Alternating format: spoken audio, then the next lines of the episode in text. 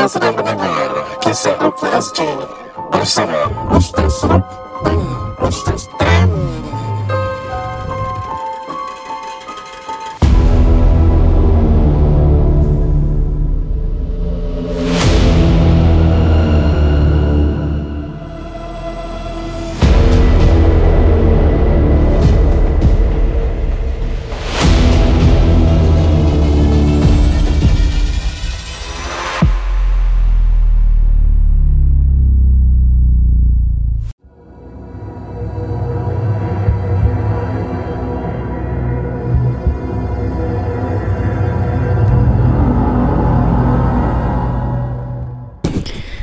Assalamualaikum warahmatullahi taala wabarakatuh bersama saya Rukunuddin Zainur. Tam ni kau Dan sedang mendengar rancangan Kisah Rukia SG Episod kali ini ditaja oleh Nizam Nizam Ejen hartanah anda Terima kasih kepada mereka ya Yang uh, berkongsi rezeki dengan kami Dengan tajaan uh, hampir beratusan episod Dan insyaAllah pada pertengahan kita dengarkan uh, Segmen uh, Celoteh Rumah mereka Pada pertengahan episod kali ini insyaAllah Dan uh, Apa tajuk kali ini eh? Tadi apa? Sort eh? Bukan Bukan, bukan. bukan, bukan, bukan. bukan. Oh, patung sembahan. Ah, okey okey okey. Patung Jadi penyembahan. episod kali ni adalah patung sembahan Ni adalah kiriman kongsi kisah dari seseorang Jadi kita akan bacakan dan, Tapi sebelum tu Ustaz Tam Dia nak cerita satu uh, Pengalaman yang dia nak kongsi Eh. Jom Ni sini Ya yang tu lah Yang dekat submission tadi tu kan Ya ya Okay, Ni let's this go. one, This, this story kan Ha? Ni, ni mana Yang namanya Yes yes yes, yes. Okay. Alright let's go Okay ni uh, di antara submission lah Dia. Send dekat saya punya Instagram Jadi saya sharekan. Sorry eh Suara dia kurang sikit hari ni. Assalamualaikum Ustaz KRSG Diterangkan eh. Um, Dan tak lupa jugalah Kepada penaja Nizam Nizam Dan yang lain-lain. Maaf kalau cerita ni ada panjang sikit. Uh, Ustaz saya nak bagi tahulah Last year bapak saya selalu kena demam-demam. Lepas bawa pergi ke hospital. Dan doktor selalu cakap tak ada apa-apa Dan scan semua clear. Termasuklah test-testnya semua Sampai doktor pun Ustaz dia pening kepala lah. Dan mereka macam Macam mana eh Bapak saya boleh demam Sampai uh, orang kata dia punya degree Ataupun suhunya Mencecah 39 dan 40 Pula sampai kena ice bath Baru turun temperature. Ini dikatakan lah. Kemudian malam je nanti demam balik. Dah 2 minggu lebih Dan macam-macam yang kita usahakan. Dan last-last baru terfikirlah Sama ada sakit ni macam Bukan sakit biasa lah dan Alhamdulillah nasib baik Allah guide saya untuk dengar KRSG Ui guide eh. So, Masya Allah Tabarakallah. Dan Alhamdulillah dah tahu Mana yang betul dan mana juga yang tidak betul. Kerana kawan bapak saya Dah mula nak panggil hmm, uh, Apa ni adalah The red flags. The red flag saya nak panggil. TRF Kemudian itulah yang saya DM Ustaz Ruk dan dengan izin Allah Ustaz Ruk respon laju After he received my message He replied straight away and give me detailed instruction Alhamdulillah Kemudian uh, diterangkan eh, Saya sambung dalam ceritanya uh, Terus sambungan Okey. Kemudian instructionnya Ustaz Ruk bagi tahu awak boleh ruqyahkan bapanya, letakkan tangan awak di kepalanya dan bacakan ayat ruqyah Al-Fatihah, Ayatul Kursi tiga kul. Baca berulang sebanyak yang mampu. Buat harian, kemudian buatkan air ruqyah dan berikan minuman. Ini instruction Ustaz Ruk. Jadi saya usahakanlah. Dan hari-hari selama satu bulan gitu rutin. Walaupun tengah malam saya kena warning ataupun kena marah ataupun kena ganggu saya tetap teruskan. Dan buat kerana saya yakin inilah di antara cara yang terbaik asalkan kita meminta kepada Allah Subhanahu wa taala. Eh. kemudian uh, semoga Allah lindungi uh, kita semua daripada benda-benda ni. Sampailah satu masa ni Dalam tengah-tengah malam Saya baru je nak ambil air minum. Okay? Kerana tekak ni terasa kering sangat-sangat. Kemudian pula di hujung-hujung mata Adalah nampak bayangan. Tapi saya dah malas nak layan. Jadi selepas minum air Saya terus masuk ke bilik Dan lepas saya tutup pintu dan baring Di atas katil Ternampak jelmaan Jelmaan bapa Seperti mengesot Gliding lah. Gliding me, me, terbang Gliding? Bukan, bukan sirit eh. Gliding tu bila terbang Rrrr, gitu. Okey. Menerbang uh, Jelmaan bapa Menerbang Ke atas Ke, ke arah saya Kemudian dikatakan Do take note That dia ada satu kaki je. Itu pun from ankle and above je tinggal. Jadi mustahil lah Itu bapak saya. Dan kemudian Jelmaan bapak saya tu Dia orang kata merenung ke arah saya Yang buat saya terkejut Okay dia katakan Kerana death stare tu Dekat dengan saya Dia tengok Kemudian dikatakan Saya pun Macam seolah-olah Menghentakkan tangan saya kepada bantal Dan saya terus Terus lari masuk ke bilik bapak saya Maksudnya apa? Dia nampak Dia nampak terkejut, eh? benda tu gliding towards dia dan stare dia terus dia cabut. Okey. Ui. Kan? Okey, saya, saya saya cuba baca eh. Saya tengah betul-betulkan ayatnya sambil-sambil along the way. Kemudian alhamdulillah bila saya masuk bilik dah bila semua dah selesai saya dapat tidur dengan nyenyak. Okey, sorry. Dia ti- saya masuk bilik saya ternampak ayah saya sedang tidur dengan nyenyak. Oh, jadi yang terkam dia tu siapa? Ya, itu ceritanya. Kemudian keesokan harinya saya pun nak buatlah cara-cara ruqyah dekat air-air bacaan yang disuruh uh, Ustaz Ruk baca ayat-ayat seperti Al-Fatihah, Ayatul Kursi tiga kul. Uh, kemudian uh, it took me like 7 to 8 hours. Maklumlah saya belum belajar lagi nak baca. Oh, maknanya dia bacakan pelan-pelan. Hmm. Eh? Maknanya sahabat kita ni dia bacakan perlahan-lahan bit by bit untuk air bacaan untuk ayahnya. Sedangkan nak baca Al-Fatihah Ayatul Kursi tiga kul tu uh, mungkin sekejap tetapi uh, saya mengambil masa sedikit lah uh, untuk membacanya dengan sebaiknya. Kemudian saya meletakkan tangan sambil membaca ayat tersebut di kepala ayah saya. Okey. Setelah saya berikan bapak saya air yang diruqyahkan, bapak saya mula sedawa dan muntah-muntah. Ui. Kemudian saya ambilkan air botol spray campur dengan Detol. Dettol sedikit. Oh ni untuk uh, Dia nak wangikan rumah Ah, lah. Ya, ya. Kemudian dia spraykan satu rumah. Dan bapak saya muntah-muntah Dan mula-mula keluar Seperti Bulu-bulu Bulu-bulu hitam, yang Astaghfirullah. panjang Ataupun rambut-rambut hitam yang panjar Keluarnya seperti bentuk ulat-ulat. Dan selepas se- Lebih kurang seminggu eh Muntah-muntah Ada nampak macam daging ah. Eh, Ada nampak macam muntah daging. Okey uh, Kemudian diterangkan dia Dan- daging tu ada gigi-gigi. Woi, serius ah? Eh ni macam sihir eh Ha, tu ah. Macam sihir ni. daging yang dimuntahkan tu ada nampak bentuk-bentuk macam gigi. Yang terperanjat tu Ustaz. Bila keluar lipan dari badannya berwarna merah. Seperti macam kuning-kuning sikit lah macam saiz 30 uh, cm. 30 cm panjang tak? Panjang sih. Okay. And masih hidup tergolek-golek dalam baldi. Eh, Kalau benar eh dia ceritakan ni eh. sihir ni. Ha, ni kalau benar sihir pasal muntah daging tu. Hmm. Wallahu alam sahabat ni menceritakan lah. Kemudian dia terus diterangkan lastly terima kasih Karazi kerana telah memberikan ilmu dan berkongsi semoga Allah memberkati all of you Oh, masya-Allah. lepas tu dia okey ah. Sekian lama eh dia rukiahkan everyday eh. Baru keluar sih benda-benda sihir tu. hmm, hmm. Ui.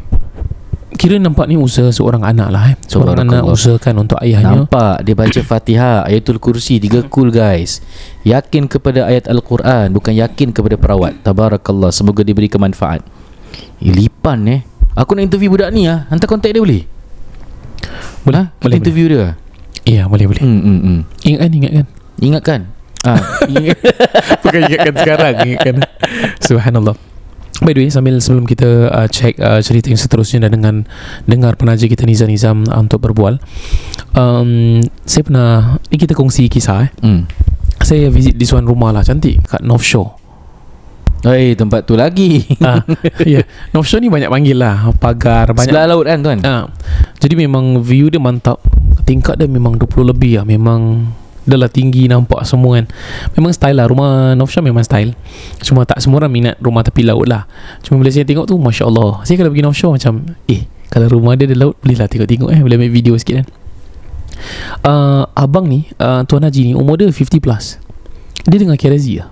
Tabarakallah. Oh Masya Allah Tabarakallah Kita rasa terharu lah Kira solid lah hmm. And Kirazi ada banyak uh, Lapisan umur eh Hmm. Teenagers Budak-budak sekolah menengah Kira geng-geng kita lah Cik Step kita muda eh. Uh, Kemudian uh, 30s lah Macam kita orang uh, 30-an Kemudian kita ada 40s and 50s Dan saya dengar ada yang 60s Tetapi mereka dengar Bila anak mereka dengar kat rumah Mereka dengar sekali. Alhamdulillah kita dapat uh, positive feedbacks. Uh, Walaupun kita ada ketawa-ketawa Diorang boleh terima lah. Alhamdulillah. Masya Allah Tabarakallah. Kemudian adalah kes-kes sedikit. Tetapi rumahnya okey lah. Ha, In short rumahnya okey. Cuma ujiannya um, Yang normal-normal Yang nampak-nampak Tetapi apa yang saya ingat Since you cakap pasal rambut-rambut Yang keluar daripada mulut ni um, Salah satu daripada anaknya Tidur di dalam bilik Kemudian dia rasa Macam ada orang masuk bilik tu Ini di sebelah katil eh. Kemudian dia rasa Ada orang baring di sebelahnya Dan dia boleh Anak dia tu Anak perempuan dia tu ni Dah kat universiti dah Eh? ha, Dekat one of the university Kat Singapore lah Hmm. Dia cakap dia boleh rasa lah Rambut benda tu Oh. So maksudnya bila jelmaan uh, makhluk jin ni diterangkan juga memang benar lah. Bila dia dalam bentuk dia masuk dunia kita, dia ikut the law of this world. Betul. Dan kalau nak kata salah, macam mana perempuan tu boleh ra- anak-anak si anak Tuan Haji ni boleh rasa rambut-rambut. Sedangkan dia pusing, tiada orang lain selain daripadanya dalam bilik tersebut. Ini di antaranya lah. ya. Baik, para pendengar kisah Rukia SG, saya amat terharu. I think I want to bring this to YouTube live sih. Is uh, because you tahu kenapa anda bangga sangat tabarakallah. Because is bukan kita punya usaha, dia punya usaha sendiri tu. Betul, betul. Sampai keluar gangguan-gangguan sihir tu eh tabarakallah. Okey. Tajuk yang diberi ialah gangguan atau sekadar mainan tidur. Assalamualaikum Ustaz Rul Ustaz Tam. Apa khabar? Semoga sihat, ahli keluarga semua alhamdulillah. Saya maklum bahawasanya orang kata jika kita mimpi sesuatu dan kebetulan kebetulan kebetulan terasa deja vu selama menjalani rutin harian itu adalah tanda-tanda gangguan. Wallahu alam.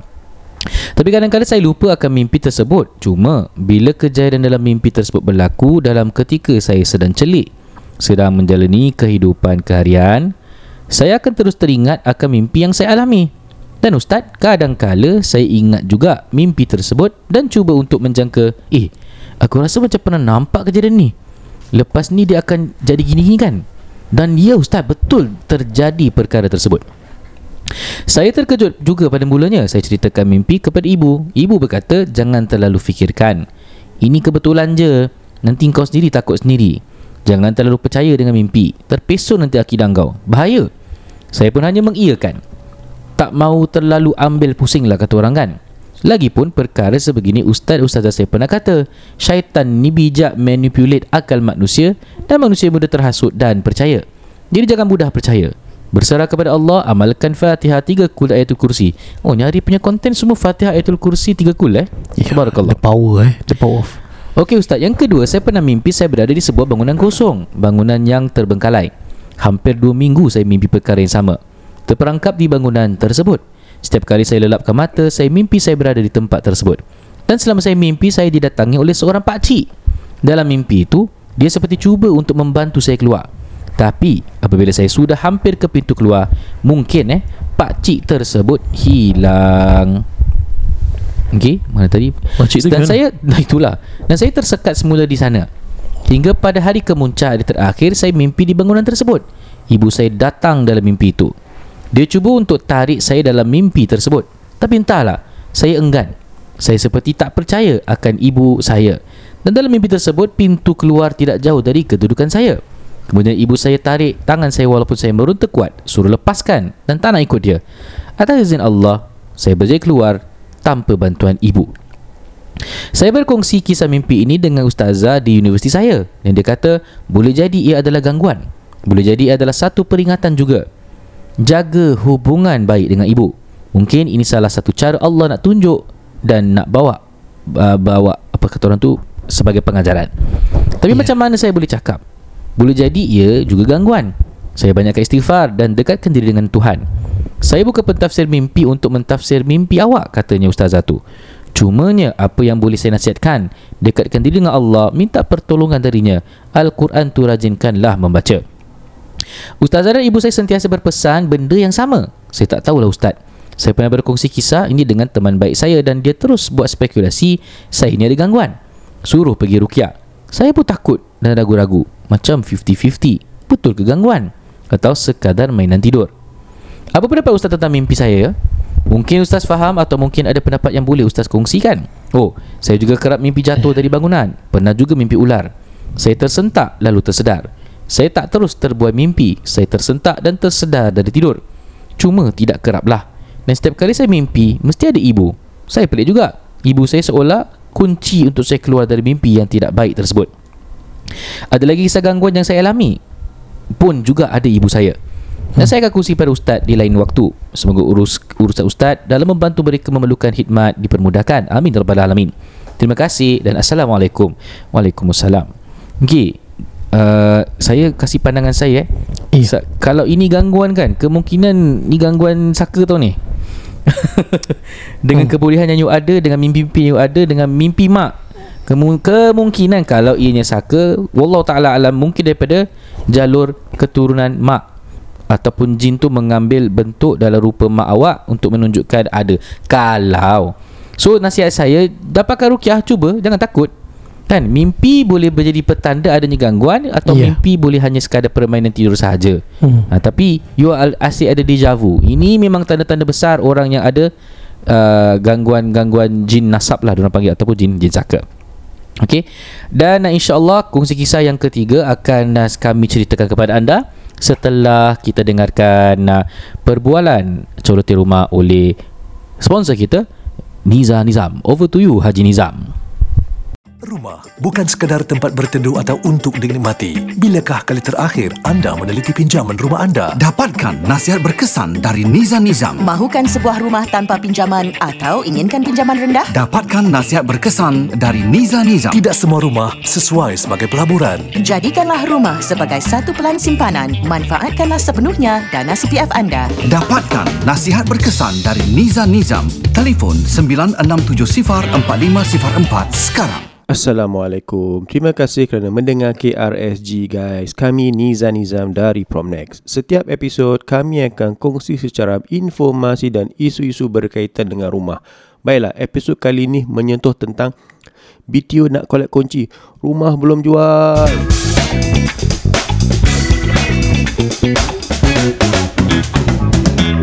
Tolong mak, tolong pak. Eh tak ada, okey. Apa khabar para pendengar GRG? Sebelum tu saya nak merakamkan setinggi-tinggi terima kasih ke atas para pendengar GRG telah beri sokongan kepada GRSG dan juga Nizam Nizam di mana kita sekarang tengah merakamkan episod yang ke bukan season yang ke-20. Masya Allah. Masya Allah tabarakallah dah almost 2 years eh, more than 2 years in fact. Ya, more than two years. Ya, so yalah. Ah, episod ke-20 eh. Wow, dah berapa kalau satu season 10 episod dah 200 lebih episod eh. Ya, dengan Sebenarnya- sokongan uh, pendengar KRSG kita dapat uh, berlama lah. Eh, dalam Berlama, I mean dapat berlaut.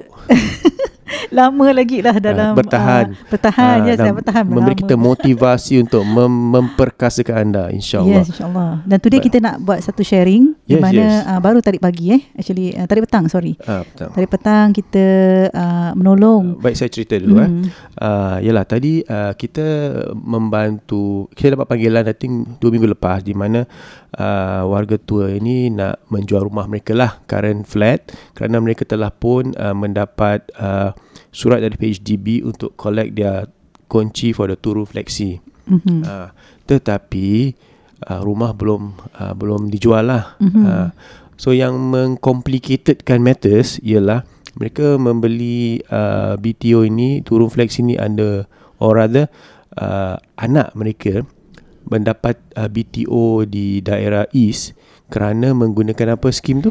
Multi Generation Priority Scheme Wow. MGPS eh bukan Margaret apa MGPS eh.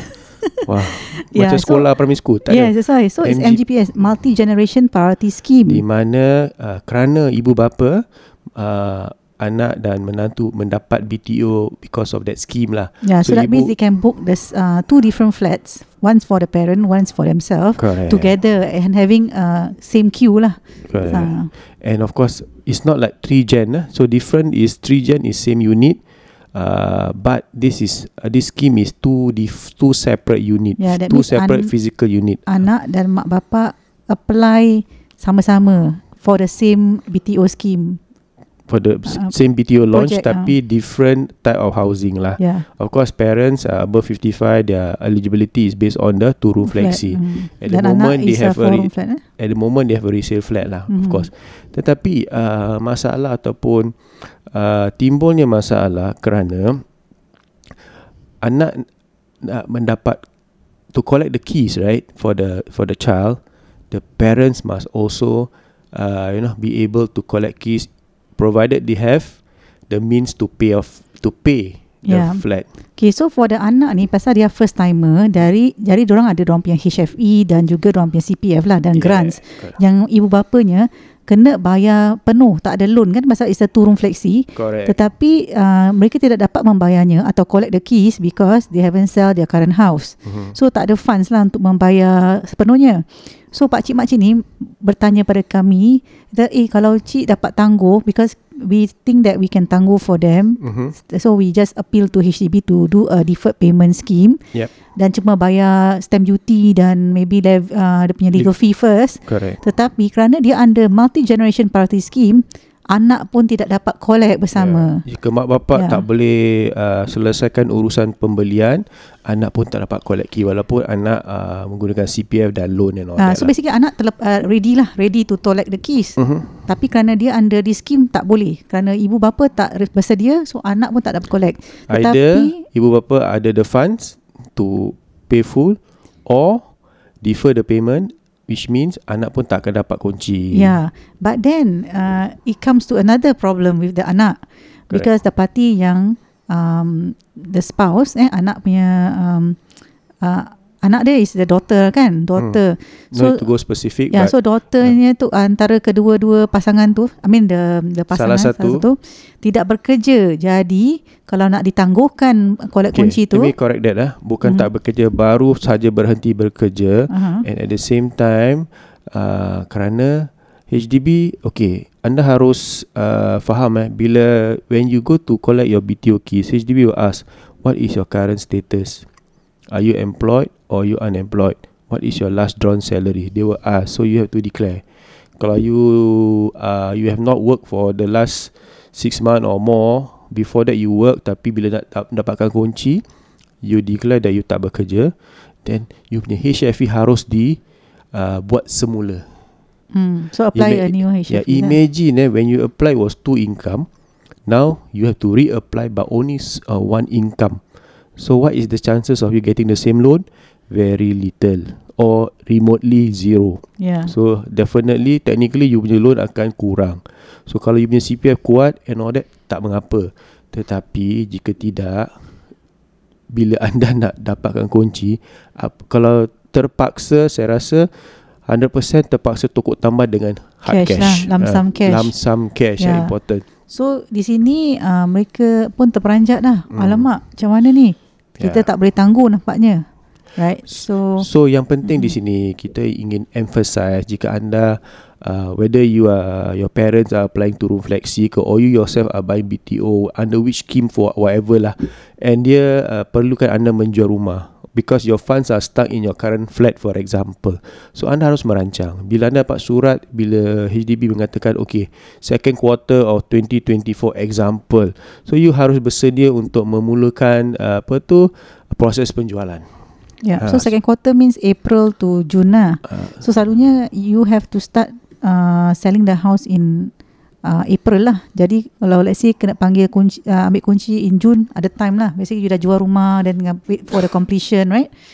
So Tapi itu kalau dipanggil pada Jun Kalau Hmm. dipanggil Mei Atau April itself uh, So That's why There's no perfect solution So anda harus bersedia Kerana uh, Especially if you need the funds From the current flat Mhm. uh, Kalau anda ada CPF yang uh, Yang berlebihan Dan anda ada uh, HFE yang Yang mencukupi Anda boleh collect kunci dahulu Then you will take You have 6 months to sell Tetapi kebanyakan Memerlukan CPF yang daripada rumah Dari hasil penjualan lah Uh, so important perancangan. Uh, there's no let's say there's no perfect timeline kerana collect kunci ni tertakluk pada HDB.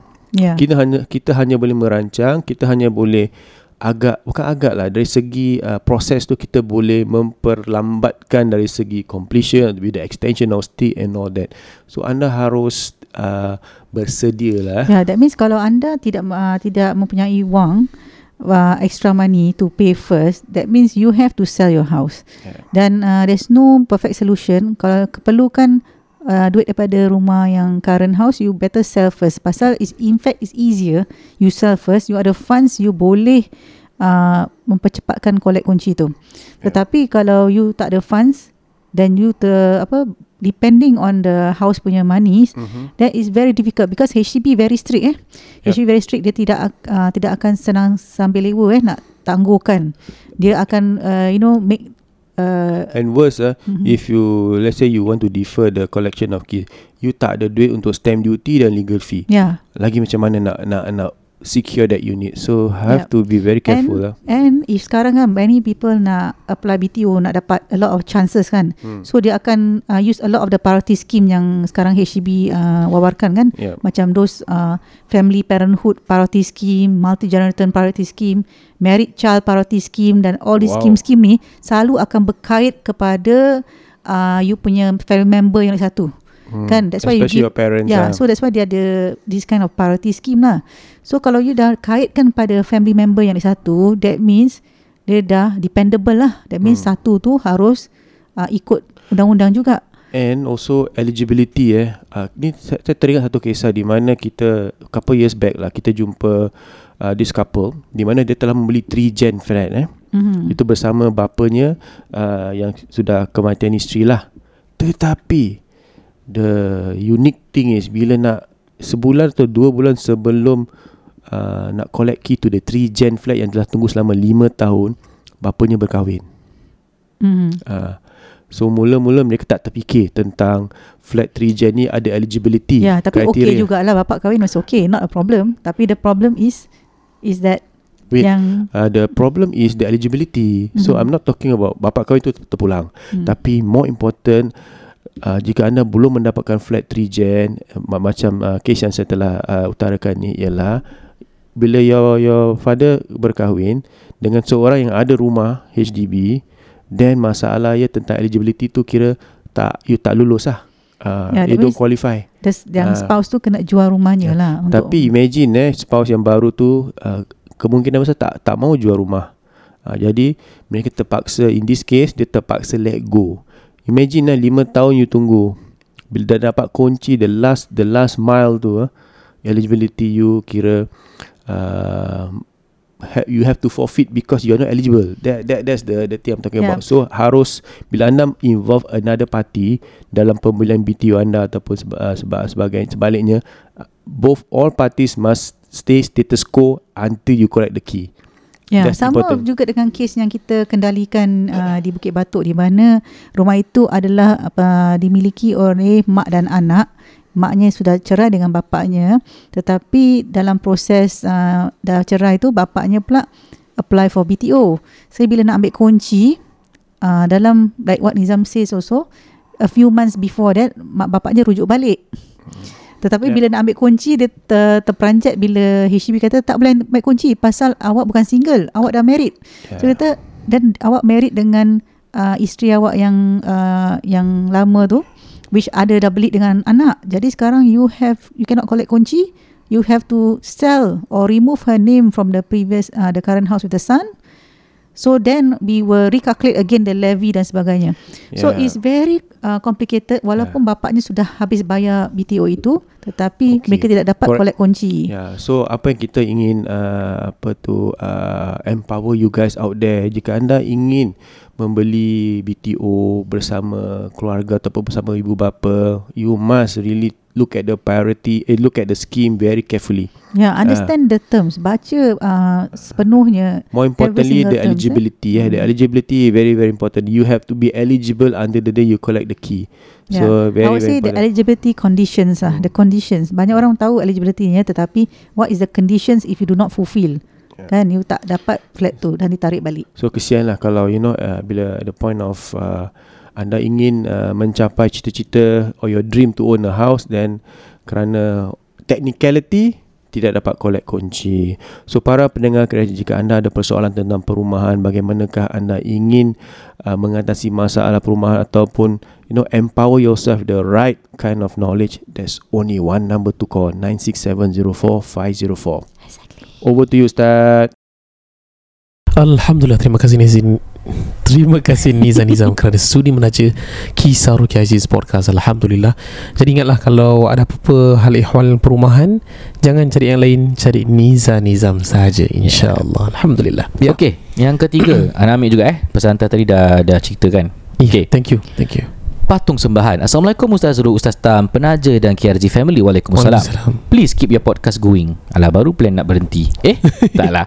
Dengan berjonderakan dakwah secara santai diikuti segmen bongkar sihir, kongsi pengalaman dan berkongsi kisah daripada pendengar yang mana ada cerita tu, kita dapat relate dengan pengalaman sendiri sekaligus mengandungi ilmu yang bermanfaat. Dan menerusi podcast ini juga, kita tahu surah-surah atau zikir dan doa-doa yang perlu dibaca ketika berhadapan dengan situasi. Saya ada satu kisah yang ingin dikongsi berlaku pada tahun 2003. 2003 umur aku baru 15 tahun. Suatu pagi sedang saya di dapur. Anak lelaki saya yang masa tu berusia 4 tahun sedang bermain seorang diri di ruang tamu. Tak lama saya terdengar dia bersuara seolah-olah sedang berbual dengan seseorang. Saya pun mengusiklah. Berbual dengan siapa tu? Dia memandang ke arah saya dan berkata, Dengan kawan lah. Saya ingatkan dia macam you know, main-main lah kan, play along dengan saya. So saya tanya lagi, Mana kawan abang? Tak nampak pun. Ui. My anak sambil bermain selamba je menjawab, Ni kat sebelah, duduk dengan abang. By now, saya rasa ni macam tak kena ni. Cepat-cepat saya pergi living room, diri depan dia dan bertanya, Kawan abang rupanya macam mana? Lelaki ke perempuan? Dia mendungak sambil berkata, Rambut dia panjang. Perempuan agaknya. Ya Allah. Apalagi saya terus grab dan dukung anak saya sambil membaca ta'awuz dan basmalah sekuat hati. Hmm. Dan saya warning, jangan kacau anak saya eh. Kalau nak kacau saya je, sebaiknya jangan cakap itulah eh. Action pula tu. Dah terlepas cakap baru rasa menyesal. Berapa hari kemudian, mulalah saya nampak-nampak kelibat lembaga hitam daripada hujung mata saya. Either benda tu berdiri kat situ ataupun pass by. Kadang-kadang bila di dapur terasa goosebump di tengkuk seakan ada seseorang berdiri di belakang saya. Hmm. Ada juga waktu kita akan rasa kuat semangat dan kadang rasa lemah semangat. So bila tengah kuat semangat tu saya pernah berkata, nak kacau boleh, tapi jangan tunjukkan muka. Apalah kau cakap macam gini? Takut pingsan. Iya. Sambil berselawat dan membaca doa minta perlindungan dari Allah. Sungguhnya doa itu kan senjata orang Muslim. Tapi awak tersilap awak mencabar dia eh sebelum saya sambung. Hmm. Jangan jangan pernah mencabar. Itu sebab awak kena gangguan ni. Tapi kalau waktu tengah lemah semangat, jika dalam ketakutan, semakin kita baca semakin takut. Tangan sambil menggeletar ustaz dan membuat kita cepat-cepat nak keluar dari tempat itu. Darah menirap dan jantung terasa duk-dukan. Waktu malam atau tak kira lah waktu apa pun Jika kita semua dalam bilik Mulalah dapur tu bunyi kelentang-kelentung Ustaz. Bunyi macam ada orang alihkan periuk lah Suruh jatuh lah. Hmm. Tapi bila cek Tak ada barang pun yang jatuh. Dan bukan saya je Suami pun terdengar juga. Sangat jelas bunyinya. Mana cerita dia ni? Pada bulannya Saya tak berapa peduli dah sangat. Hmm. Eh? Eh mana dia? Oh pada bulannya saya tak pedulilah sangat. Sebab kata orang dulu Setiap rumah tu ada penunggu kan? Sama ada Islam ataupun kafir. Dan pada masa itu Belum lagi ada podcast KRSG So tak ada pengetahuan langsung Bab jin-jin ni semua. Cuma banyakkan membaca doa dan surah-surah Al-Quran. Tu pun yang pendek-pendek aja. Tapi bila dah tiap malam dengar bunyi Dan kerap nampak kelibat-kelibat My anak pula dah mula menangis setiap waktu maghrib. Saya rasa risau. Hmm. For your information Ustaz Saya baru pindah ke rumah tu Agak dalam sebulan semasa berlaku kejadian itu. Saya tak adalah buat pagar rumah ke apa benda kan. Setakat membaca Al-Quran Dan especially cuba habiskan surah Al-Baqarah. Sebab tu yang ibu saya pesan Jika berpindah ke rumah baru. Selesai solat maghrib Anak saya yang masih menangis Akan saya pangku sambil membaca Quran. Tapi masih tak henti juga. Dan menangis seperti kena kacau. Tiba-tiba ustaz terpekik-pekik. Bila ditanya apa yang membuatkan dia menangis Dia setakat giling-giling kepala oleh kerana dah kerap menangis dalam keadaan ketakutan, kakak saya cadangkan memanggil ustaz untuk datang ke rumah dan pada waktu itu pagarkan rumah sekali. Iya. Bila ustaz datang, kita disuruh duduk dalam bulatan. Saya, suami serta tiga orang anak. Sehabis membaca ustaz pun mulalah spray di setiap penjuru rumah. Dia minta izin untuk masuk ke bilik saya. Selepas itu dia ambil ke tempat kami sambil menunjukkan sesuatu di tangannya sambil bertanya, awak tahu tak ni apa? Saya dan suami menggelingkan kepala sambil berkata, itu apa ustaz? Ustaz cuba kat mana? Ustaz pun menerangkan, benda ni tak sepatutnya berada di rumah awak. Saya Mhm. jumpa ni kat luar tingkap bilik awak, dekat window ledge. Subhanallah. Ustaz nak tahu tak apakah benda tu? Ialah patung sembahan. Terkejut saya dibuatnya. Kecil ke besar? Kecil. Okay. Kemudian baru saya ingat, rumah yang kita beli sebelumnya adalah milik bangsa orang lain. Tapi disewakan pada beberapa penyewa yang berbangsa Myanmar. Sebab bila kita datang for viewing Ada beberapa bang bed Dua tingkat di setiap bilik. So mungkin milik mereka Dan terlupa nak bawa bersama. Mana tadi? Okey Bawa bersama. Sorry eh. Tak. Ustaz tu berpesan Walau rumah sudah dibersihkan Teruskan beramal dan jangan tinggal solat. Alhamdulillah sudah itu Barulah tenang rumah kami Dan tidak kelihatan lagi kelibat atau bunyi Yang tidak menyenangkan.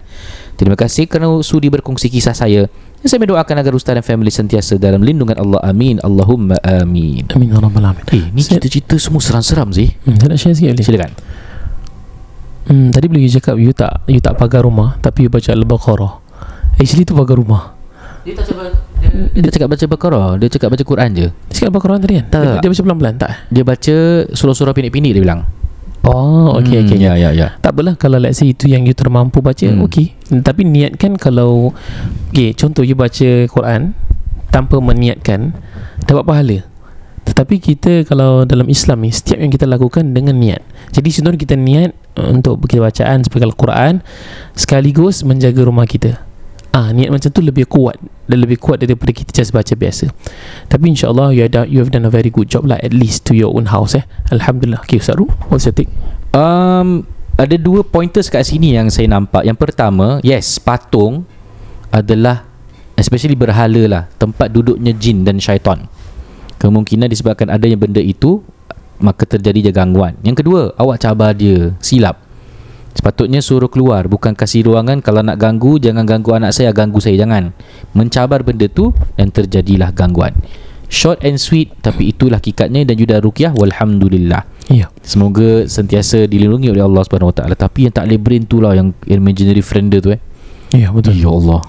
Um, cakap pasal kita jadikan diri kita sebagai tribute ataupun sacrificial lamb ataupun kita jadi mangsa biar orang lain jangan biar kita jadi victim uh, do not offer yourself because they don't deserve you Diorang tak layak untuk buat apa-apa kat you Diorang tak boleh apa-apakan you Diorang tak ada hak nak mengapa-apakan you Itu paling penting Macam mana dia kuat ke dia powerful Dia nothing eh in front of Allah Subhanahu wa taala. Kita hanya minta Allah, kita tak akan minta pada diorang. Diorang benda-benda ni dia tak boleh nak macam so called macam blackmail kita. Tak ada, tak ada. Hanya Allah saja. Makhluk-makhluk ni pun sama. Satu hari Allah akan hisap mereka juga. So, on a sheer belief system, kita percaya satu. Kita contoh eh, orang Islam, ada orang tanya kita tau. Uh, dia tanya, eh, ni kawan-kawan sahabat-sahabat saya bukan bukan orang Islam dia tanya, Itam, why you believe in Allah? Yang cakap Allah kan ah, Oh Ah. Allah. Why you believe in Oh. Allah Gusti Ah. Allah. You cannot see him what Then diorang akan cakap like uh, No this one is Dia cakap lah This one is for the sake of discussing I, I'm not I'm not uh, Being ve- uh, disrespectful lah Dia cakap. Uh, We believe in Things that we see. Kan? Kalau the things that we don't see We don't believe in it. Kemudian Ana cakap dengan dia lah. Ana cakap dengan dia um, This is first answer. The epitome of faith Is believing in something that you don't see. Means you believe That's without why it's called faith lah. Yeah, you believe without questioning. Ini untuk orang Islam lah. Kalau the the other um, religion kita no comment lah, tu masing-masing. Uh, to each his own kita cakap. Jadi kita cakap orang Islam ni percaya benda yang tidak kita orang Islam yang mempercayai Tuhan yang tidak kita nampak. Yang Ini di antara uh, kepercayaan yang sangat tinggi. Means you 100% tau. Because sekarang ni kita seeing is believing betul. Kita kena nampak duit tu 1000, kita nampak 1000. Kita nampak ni dan sebagainya. Kemudian saya bagi tahu dia, don't you think there's a creator? Dia dia, dia tak percaya Tuhan. Lepas tu saya ambil iPhone dia. Contoh. Your iPhone, this one how you get lah? Dia cakap Apple do. Then who makes who makes Apple?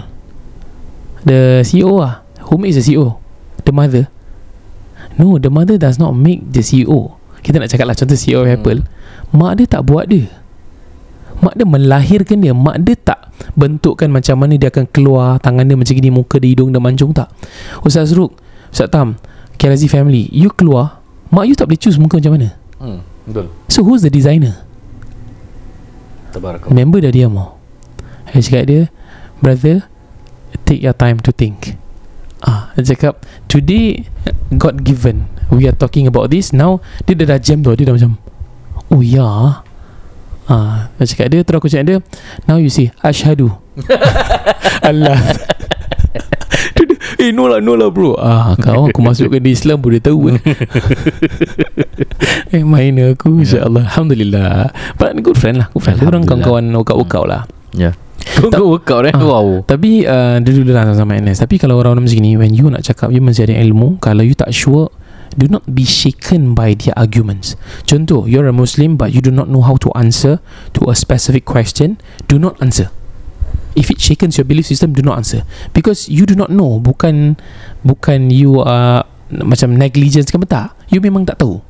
If you jumpa contoh saya Ataupun orang yang lebih arif I'm, I'm not well versed in this Tapi kalau you jumpa ustaz-ustaz Asatiza yang lebih solid They will give you solid answers. And trust me Some asatiza also cannot give this answer. Ah, Dan you kena cari the right person. Contoh Ustaz Ruk dan Ustaz Tam Kita more of ruqyah Tu kita punya khawati Ruqyah, Umrah and Islamic Services. You kena faham. Ustaz Ruk uh, Takhasus apa Di Insaniah Universiti Insaniah Syariah. Ah, bab syariah. So kalau bab fikih Munakahat Jinayat You boleh tanya dia InsyaAllah. Mungkin itu kepakaran Ustaz Ruk. Kalau saya You nak tanya Al-Quran I, I think I'm fair. Uh, InsyaAllah sedikit sebanyak Boleh lah sikit-sikit. Jadi you kena tanya orang yang betul boleh. Dan kalau jawapan kita tu Membuatkan Islam nampak lemah Dan illogical Do not answer. And you must be expecting this. Kalau orang tanya you soalan About Allah Macam Eh tak nampak Allah apa? Kenapa kau percaya? Kita satu je. Orang Islam ada satu di belief system. Apa pun orang cakap You still percaya Allah. Ya, betul. You tahu tak tahu answer You still percaya Allah. Itu kita punya faith. That's how strong the faith is lah. Ah. Mm-mm. Ada orang kata kau ikut buta. Tak apa aku ikut buta. Aku memang ikut Allah Hmm. Aku ikut Islam Aku tak nak ikut lain Hmm. Itu solid Ya. Ini nama dia Aqidatul Awam Kalau orang-orang awam Dia tak tahu nak fikir banyak Percaya Allah je You will never go wrong Betul. Boleh? Ini di antaranya InsyaAllah Ya Para pendengar kisah Rukia SG Demikianlah episod kali ini Saya letak tajuk dia Patung Penyebab Gangguan oh, Seram juga Semua cerita Tiga-tiga seram Ya. Dan uh, semoga meningkatkan lagi keberanian anda Dan keyakinan anda kepada Allah Subhanahu Wa Taala. Ya. Kemudian uh, last but not least uh, terima kasih kerana support uh, kurma yang you boleh beli dekat Hiban Alarkan uh, dekat Islamic Values. Terima kasih masya-Allah tabarakallah. Baju raya macam mana Ru? Masih, masih. Hmm, tengah clearan lah Tengah clearing stock lah Insya-Allah. So kalau uh, kalau nak kalau let's you perlukan kurta-kurta baju raya dan sebagainya Ustaz Suruk ada insya-Allah. You boleh uh, view tu Khidmat Alarkan punya website. Kemudian saya minta izin juga uh, nak bagi tahu kita akan bawa jemaah umrah di end of April 24 April. insya-Allah kalau dapat join us together selepas hari raya will be good. Hari lepas kita dah relax-relax Dah Ramadan Kita dah berusaha keras Dari had time raya Kita beribadah sekali lagi Dengan mantapnya di Tanah Haram uh, Istu Masjidil Haram Dan juga Masjidil Nabawi InsyaAllah Kemudian InsyaAllah. tidak lupa juga kepada penaja kami Niza Nizam Kerana menaja kisah Rukia SG Alhamdulillah. Sekian dari saya Ruknuddin Zainur. Tamna kham Wabillahi taufiq wal hidayah Wassalamualaikum warahmatullahi wabarakatuh